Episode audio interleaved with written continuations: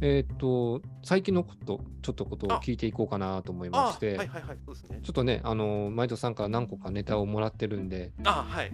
どっちからいきましょうか？えっ、と、一昨日の話とか、今月の話とか、ネタはいただいてると思うんですけどあそう、ですね。まずじゃあ、一昨日の話でいくと、はい、一昨日何があったんですかね？はい、あの僕も紫さんも所属してるあの樋口塾っていうポッドキャストをね、やる人たちのグループ、まあ、コミュニティのはい。メンバーでナッツさんっていう方がいらっしゃって、あ、ゲスト、はいはい。はい、あの新型コロナウイルスで初ゲストでいらっしゃってたそうですね方なんで。すけれども、でそのナッツさんが東京に来ると、あの福岡なんで、もともと福岡なんだけど、東京に来るので、誰か会える人いたら会いたいですみたいなご連絡いただいたので、はいあ。の夕飯飲みどうですかって僕の方からお誘いして、おお店取って、で、ナッツさんに来てもらって、そしたら、他のメンバーも何人かあの参加したいよっていうことになって、最終的に5人かな、5人。はい。で、結局あの、まあ、全員残ったわけじゃないんですけど、はい。結局4時間半乗ってたかな？おお、結構長 い。はい。話も尽きずに。いやーもうまあ他の人たちがもうしゃべくり倒して去っていくみたいなところもあったりしましたけど、ああ、なるほど、なるほど。はい、結構喋ったしあのナチさんってめちゃめちゃ頭の回転速い人だし、うん。思考回路すごい優れてる人なのでそのリアルあのし思考のぐるぐる回ってるエンジンの音みたいなのが生生で聞けるようなあのなんていうかな解像度の高さみたいなのをいっぱい聞けたのでめっちゃ楽しかったです。僕はああ、なるほどね。ナチさんとお会いしたのは初めて？初めてです。はい。初めて。えっと、こういったか、今僕とマイトさんとお話しさせてもらってるオンラインとかでもお話ししたこととかはあーちょこちょこありますよ。あとツイッター上でのやり取りとかちょこちょこあるんですああ、けれなるほど。ども。なるほど、なはいるほど。でも、がっつりとっはいていうのは初めてだったんですね。なんか僕が一方的にめちゃめちゃ親近感を持っているなっちゃったあそうのでなんですね、はいへえ。あの自分で言うのもなんですけど、めっちゃ僕思考パターンが似てるなと僕はなっちゃんは思っているので、なるほど、なるほど。はい、それ、その親近感なんですね。この親近感、もう途中でなんかいろいろなんかこ僕はこう思うんですよねっていうその、うん結論にたどり着くまでのロジックの作り方がうんうん僕はまあ酔っ払ってた部分もあるんですけど分かりみが深すぎて 分かるっていうのが好きだっていう感じです。ここでも刺さっちゃってる。あもうここそうだよねっていうことしか分かりみ深すぎてあの頭もげそうとかって表現ありますけどはいはい。マジそれを久々に体験したって感じです。へえ。あ、そうですか。は僕もちょうど1ヶ月、1ヶ月経たないぐらい前ですけど、ちょっとナッチさんとお会いしたんですよ。いはいはい。うん、でもその時はちょっと、あのーお互い子供を連れてたんで、あはいはいはいはい。あ話すこととかはほとんどできなかったんですけどうん、うん、まあ、それでもなんか、人となりから、その、なんていうんですかね、あのーなんていうんですかね、優しい感じがまずにじみ出ててで、うんうんうんうん話しかけやすいですよね。はい。本当そうなん。何でも聞いていいよみたいな感じが出てますからね。はい。あの、うん。顔赤くなるのが早いらしくて、もううんお酒のペース早くて赤くなるのがあっという間っていう、分かりやすい体質の方だっていうのもよくわかりました、今回。ああ、なるほど、なるほど。はいそこも含めてナッチさんの良さかなって感じですかね。そうですね。で、これ多分、ポッドキャストあるあるだと思うんですけど、はい。あの、なん直に声を聞いていて、なんうんかその人となりをなんか声から僕らはおお互いに推察している、まあ、はい中っていう、まあ、言い方があれ適切かどうかわかんないですけど中っていうのがあって、リアルで会った時になんかその「初めまして」っていう言葉の中身がなんかやっぱり「初めうんうん本当の初めまして」とちょっと違うなっていうのを改めて感じましたね。ありますね、それは本当に。はいななんですかね、初めましてって言ってるんですけど、なんか、ようやく会えたねっていうあ、とこそうそうそうろもそうそうそうそうそうそれそかなりニュアンスで入ってますよね。いやほ本当にそううん。なんかもう赤の他人よりはもうちょっとしたあの遠目のファンですぐらいの感じでおあ互いに本当そうそうですはね。い本当はい本当。じゃないと、ね、あの、実際リアルで会える機会があったとしても、なかなか会わないですもんね、そのやっぱお互いに。いやー本当にそうですよね、うんうん。はいそっかそっか。いや、じゃあ充実した4時間半。はい 何件行ったんですか ?4 時間半。しかも一軒内で全部行ったっていう いい客だ。いやーいい客でしょしかも途中から全然飲まずに、うんラストオーダーちょい手前でうん。最後一杯だけ飲む全然ここまで飲んでねえけどっていう話になって最後一杯お互いに頼んで飲んでたっていうぐらいでしたからね。ああ、本当ですか。話の方がじゃあ盛り上がっちゃったってことですね。盛り上がりまくりましたね。うんそれってどっかで話したりは内容はするんですか？いずれできるのかな？ちょっとね話せないというか。そういう話も混じってたりするんですけど、でも大筋はなんかお互いの近況報告とかうんうん。なんかその最近考えていることとかっていうのを誰かが振った時にうん。なるほどそれについて僕はこう思いますとか僕こういうことなんじゃないかなと思うんですけどね。でみんなでなんかああだこうだ言い合いながら「えー!」って言ったりとか「わかる!」とかっていう応対をなんか繰り返すっていうそういう楽しい回でしたね。ああ、本当ですか。はいじゃあそうか。複数人いたんですもんね。4人 ?5 人？5人全五人？僕含めて5人？はい ?5 人？含めて5人。はいなるほど。皆さん、樋口塾の方ですか？名前は出さなくてもあれですけど。あ全員そうですね。あはい、そう。だったらなおさら盛り上がりますね。そうそうなんです。だからもう自分が思ってる人と、たとえちょっと違ったとしてもそれはギャップに捉えられるし、同じだったらイメージ通りっていう風になるしもう何もマイナスがないんでがない。ど。どっちにしろプラスかっていう。どっちにしてもプラスになりプうるあんまりないっすよねこういうのって。うんうん、ないです。だいたい初対面で僕ははい、ここういった形じゃない初対面、普通の初対面だとマイナスから見られるタイプの人間なんですよ。でもまあそれがね、まあ少なくともないっていうのは非常にありがたいですね。いや本当にそうですよね。うんはい、いたんだっていうところからスターあそうそうトできるあそれこはいそ実在確認ですよね。はい、実際か生存確認ですよ本当うんに。うんうん。そっかそっか。へえ。なんかちょっと僕も行きたかったなって、本当東京の方にね、行った時にお会いできなかったんで、前田さんとね。はい、あの今度はあの僕が福岡に行く番だってななちさんに言っておきましたんで、今度はぜひ、もうぜひぜひ、はい、福岡には何回も行ったことありますんで、僕も。リアルでもお会いしましょうって感じぜですね。ひぜひ、は、はいよろしくお願いします。よろしくお願いします。はい、それともう一つ、今月から、えー、と移動？あそうなんですよというこ。となんですけども、これはお話できる内容で。あ全然大丈夫です？よ。あの今月から僕、今の会社の経営企画部っていうところに移動になって、ほうほうほなんか名前かっこいいじゃないですか。う。かっこいいっす。名前かっこいいんですけど、中身がちょっとえーって思うような過程を踏んでまして、実は。えっていうのは？えどどういうことかというと、えっ、と、去年、僕、はあのちっちゃい広告代理店にいてあの、はいマスメディアの取り扱いの仕事をずっとやってたんですよ。はいはい。新聞とか雑誌とかの広告の掲載に関するうん作業とか、まあ、企画の提案だとか営業とかっていうのをやってたんですけど、そのチームを事実上解体してその業務を他の部署に移動するっていう話になったんですね去年。あら、はいはい。で僕はそれを引き継ぎようと新しい仕事を一緒にやるのを今年1年の事実上のミッションみたいな形で企画戦略部っていうところに配属になったんですね。はいはい。でその企画戦略部の時にその業務の引き継ぎをやってたのが経営企画部だったんですよ。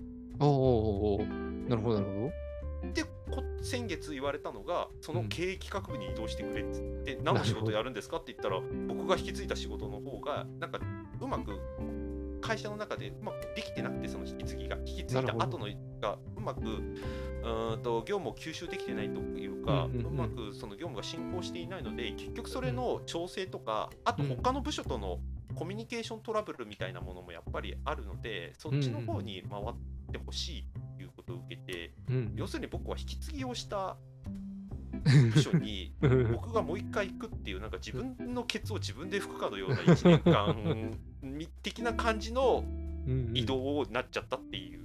なるほど。今月からって言うと7月からってことですかね。はいあのこの収録やってる当日に初めて僕経営企画部のあのお当番の日で出社してました実はつい先日で、そうなんですね。はい、え、ど、どんな感じでした？ザ・ザ総務みたいなやつ電話番とか荷物あの郵便取りに行くとかあの宅急便の応対するとかファックスの確認とかでやるとかなんかそういう類のことですよ。ああ、全然違う。僕生まれて初めてあの社内向けの部署の仕事をうん。多分したんだと思うんですよね、ずっと営業系のところだったので、なるほど、なるほど。うん。おお。そう。でも、そこに引き継いだ、ね、あの、け経営去年までいたところの経営はいはい。企画部でせ引き継いだところのところもするっていうことですから、はい、総務的な内容以外のものも入ってくるってことですよね。そうですね。いわゆる営業に関する支援系の仕事を多分やることになる。なるほど、なるほど。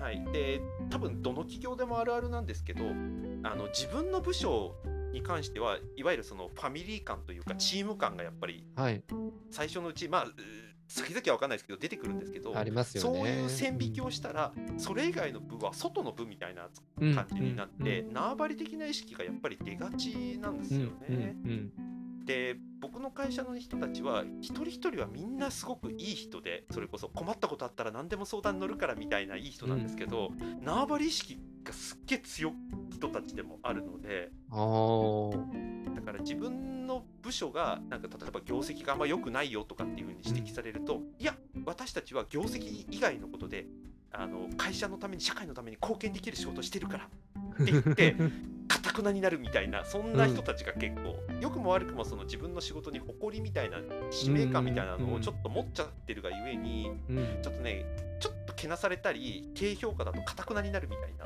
なるほど。ところがあるので結局そこのコミュニケーショントラブルというかロスみたいなのが結構起きがちな風土ではあるんですよね。ね。うん。うんでそれはお互いの仕事のことがよく分かっていないとかっていううん自分の言いたいことを優先させるとかなんかそういう雰囲気もやっぱり作ってしまっているのでうんうんだからそのコミュニケーションをやっぱり円滑にしていく誰かがちょっとその人としてなあ仲介して入って調整をしたりうんえー、と改善をしたりっていうことが必要なっていうことが社内的には多分前から言われてたんだけどなかなかそういうことを、えー、と組織的にやるっていう風潮がなかったのが、えー、と僕が結果的にそれのことを担う仕事についちゃったってまあ経緯が経緯なんですけど、まいうことに今なっちゃってるって感じですね。あ、なるほど。かなり重要なミッションですよね。だから外から見るとそんなに大した仕事してないように見えるんですけどその内包されているものは結構根深い問題を取り扱うことになるなっていう感じですね。歴史を顧みても内部分裂してるとこが一番弱いですからね。もうそりゃなあのチーム戦ってチームっていう風にくくってもらったら仲良くしようねになるんだあけど、なるほど。チームの外に出た瞬間にうなんかもう外の人みたいな風になっちゃう。うん、ていうかな個人商店的な価値観ってまあ確かにどの会社でもあるなとは思うので、どうにかするのは確かに社内的な評価とか社会的な評価は多分そんな高くないだろうけど、うん、やる意義合いは確かにあるなってそれこそ歴史勉強してて思いますね。そうですね。うんうんうん。手を取らないといけない相手の手を払払ってしまったらね、そうないなんですそうなんですそこの手をつなぎ役つな、一緒に仲良くしようねっていうふうな役割を担うっていうことでしょうから。そうなんですよそれで個人的に連絡取ると、なんうんか気軽にいろいろ相談乗ってくれるっていうなんかもうこの不思議な関係ですよ本当にだ一人一人はいい人なんだ。そう本当に一人一人はいい人なのにってういう。ーん。そうか。なんかね、あの、国同士の話とも似てますよね、それって。国同士だと憎んでるけど、はい人同士だとめちゃめちゃいい人たちで、普通にね、酒飲んで、笑ってって言えるみたいなそうそうな感じ。そうなんですよそれでいてみんなお酒好きであのお酒の会になるとうん。あのおたお互いの共通の敵とかを見つけてそれで盛り上がれるとかって、まあ、いいか悪いかちょっと微妙ですけど そういう飲み会ができるはいと。ころでもあるんで、なんかこれはでも結果まあいっかみたいな感じに僕は今のところ思えてるからまだいいですね。なるほどな。はいそっかそっか。まあでもね、仕事的に変わ内容的には全然変わったってことなんでね、忙しいでしょうから。まあまあまあ、うんそうそうなんですけどまあその一方でその仕事以外のことでやってたことがなんかいろいろねあの幅がさっきのアウトプットの話じゃないですけど、はいはい。うん、いろいろあの広がりを見せるところまではいかないですけどいろいろ機会が増えたりとかしてるのでねそっちも並行してっていう、はい、感じですね。そうかそうか。活躍の場が変わったから違うアウトプットが出せるかもしれないってことですよね。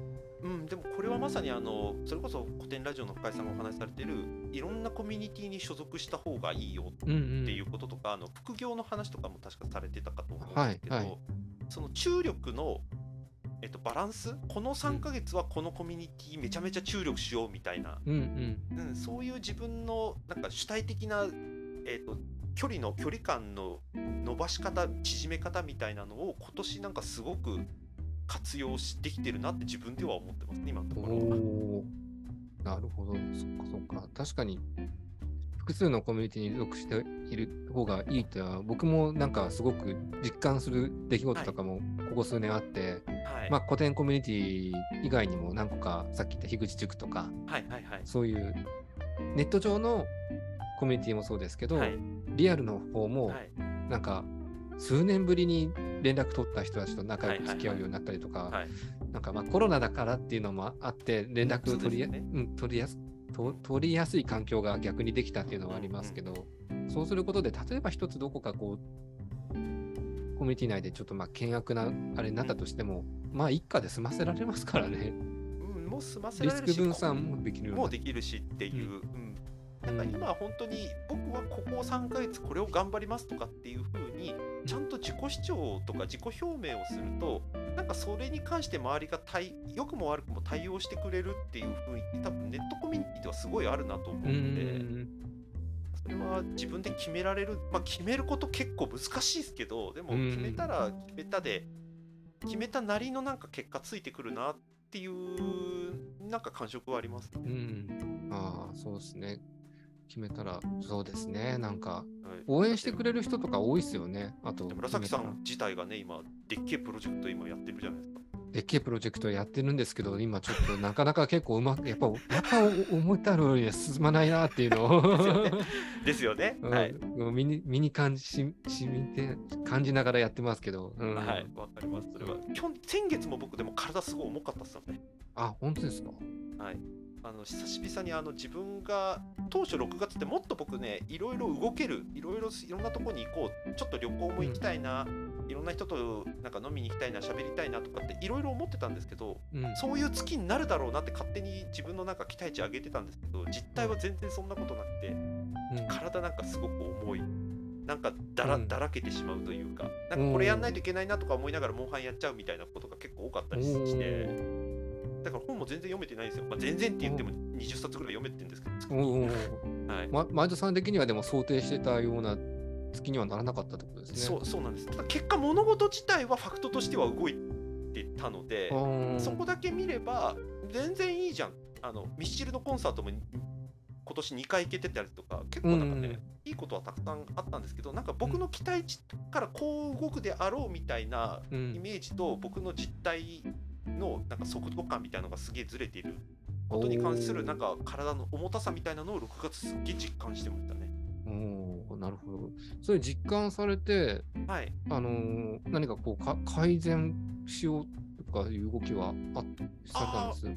えっとですね、自分の期待値の問題ももちろんそうなんですけど、うん実際その体僕が例えば重い軽いとか気分がいい悪いとかっていうところに少しなんか比重を置いてるのがこの7月です。動きに。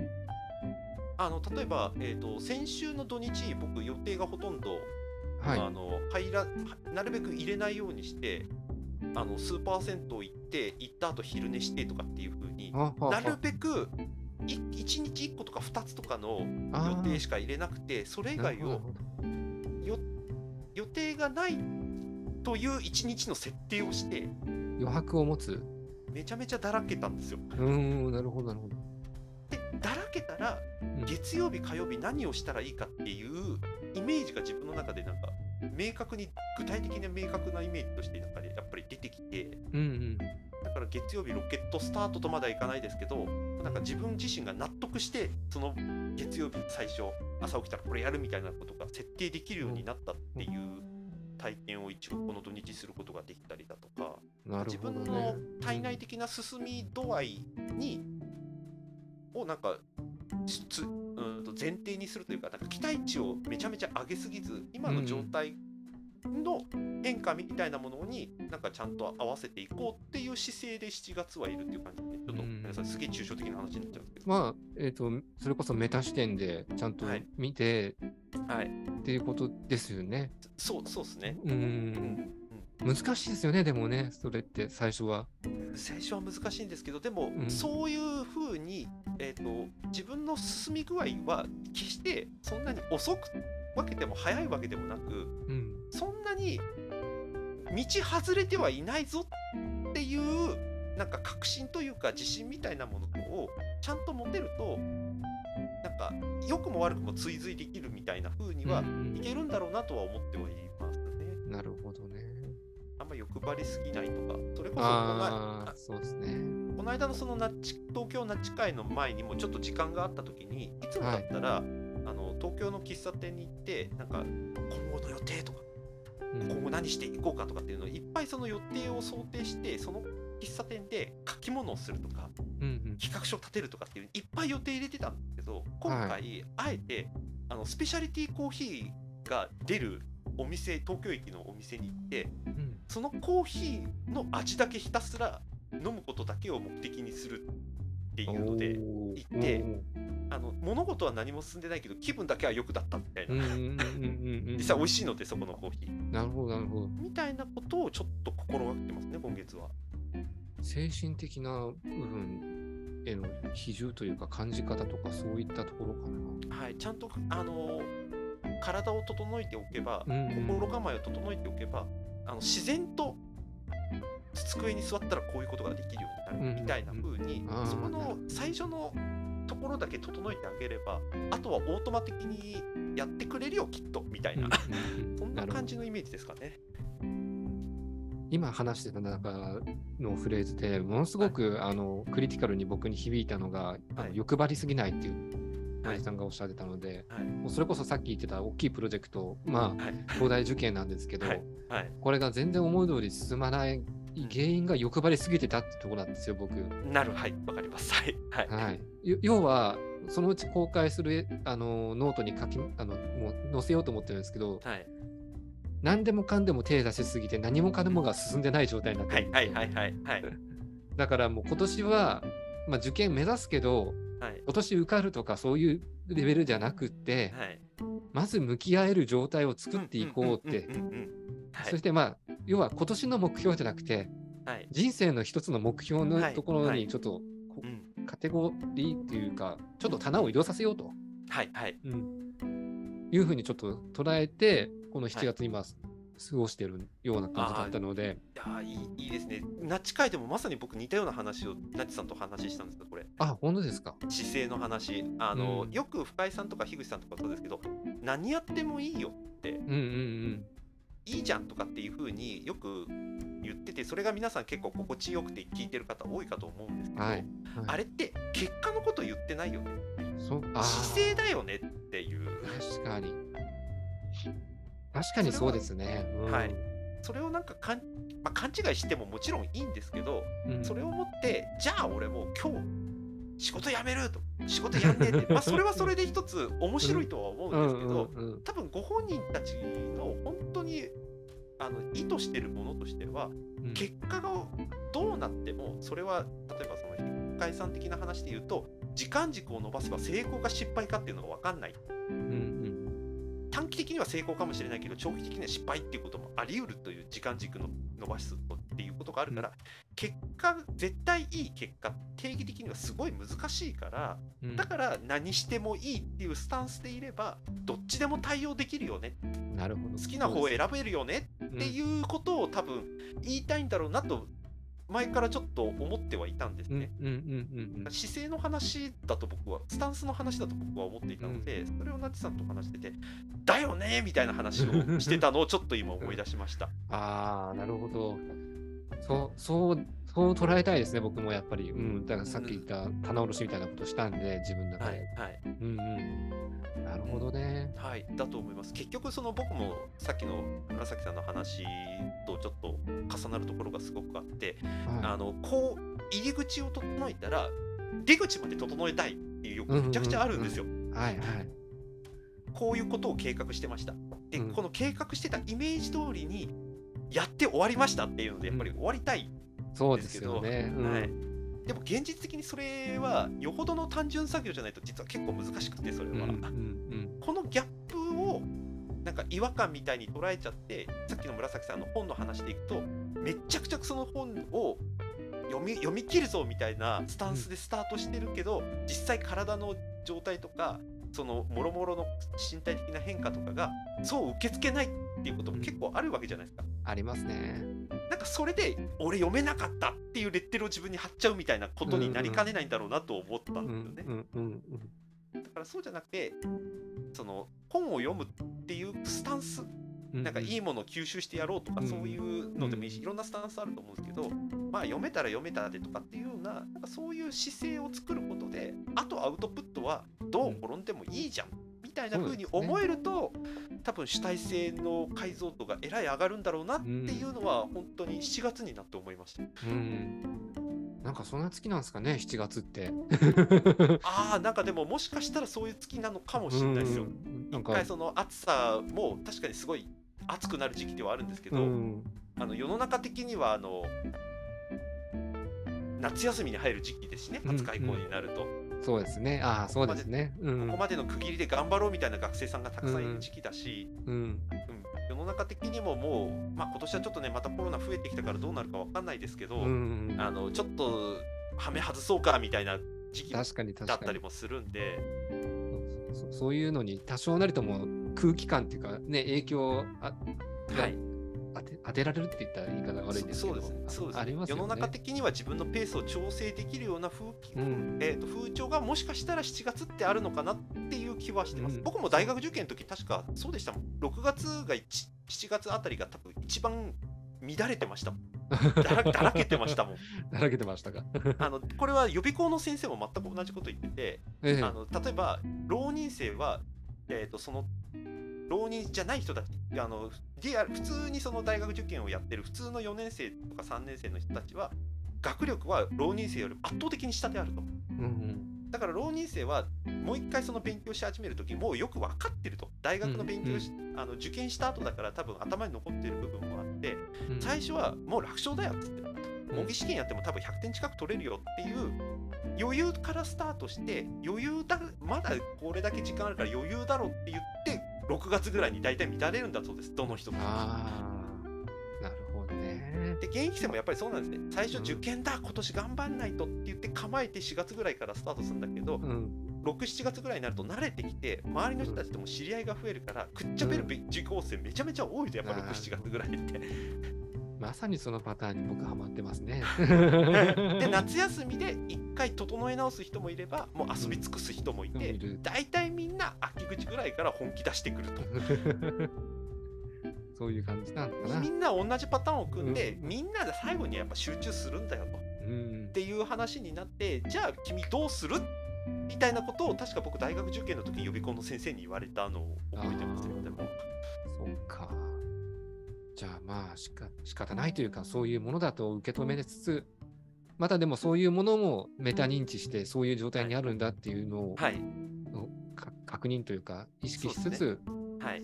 半歩ずつですかね進んでいはいくっていう感じですいい。ね。ペースで進めていければ多分いいんじゃないかなと僕も 最近思います。なんかそういう意味であんまり良くも悪くも焦りすぎない。うん。うん。なるほどね。ありましたね。ね。はありがとうございます。い。いえいえいそそうそう、お時間も1時間経つんですけど、え。はい。最後にあの先ほどもうちょっとお話に出ましたけどたくさんね、あのアウトプットのポッドキャストをされてるということで、はい。ポッドキャストのちょっと番宣的な感じとかあいいですか？そういうのもちろんもちろん、はい。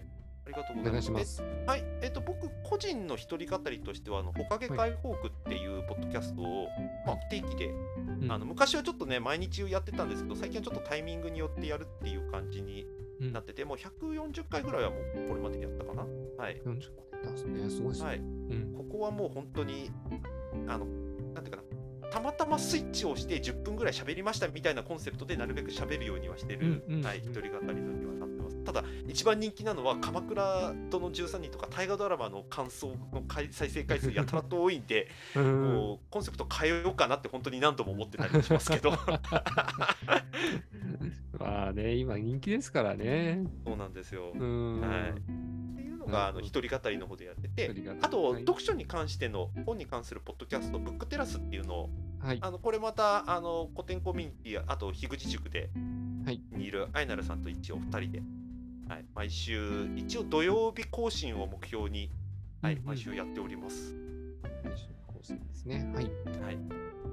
ね、あと歴史ネタで2つやっていて1つはあの、ワイラジっていうあのワイワイ歴史通信ラジオ略してワイラジっていうこれは歴史に関する最新のニュースをあのお届けするというコンセプトで。最新のニュースですか？最新最新のニュースですね。例えば最近だとあの法隆寺がクラウドファンディングやったとか。ああそういう なるほど面白い。はい。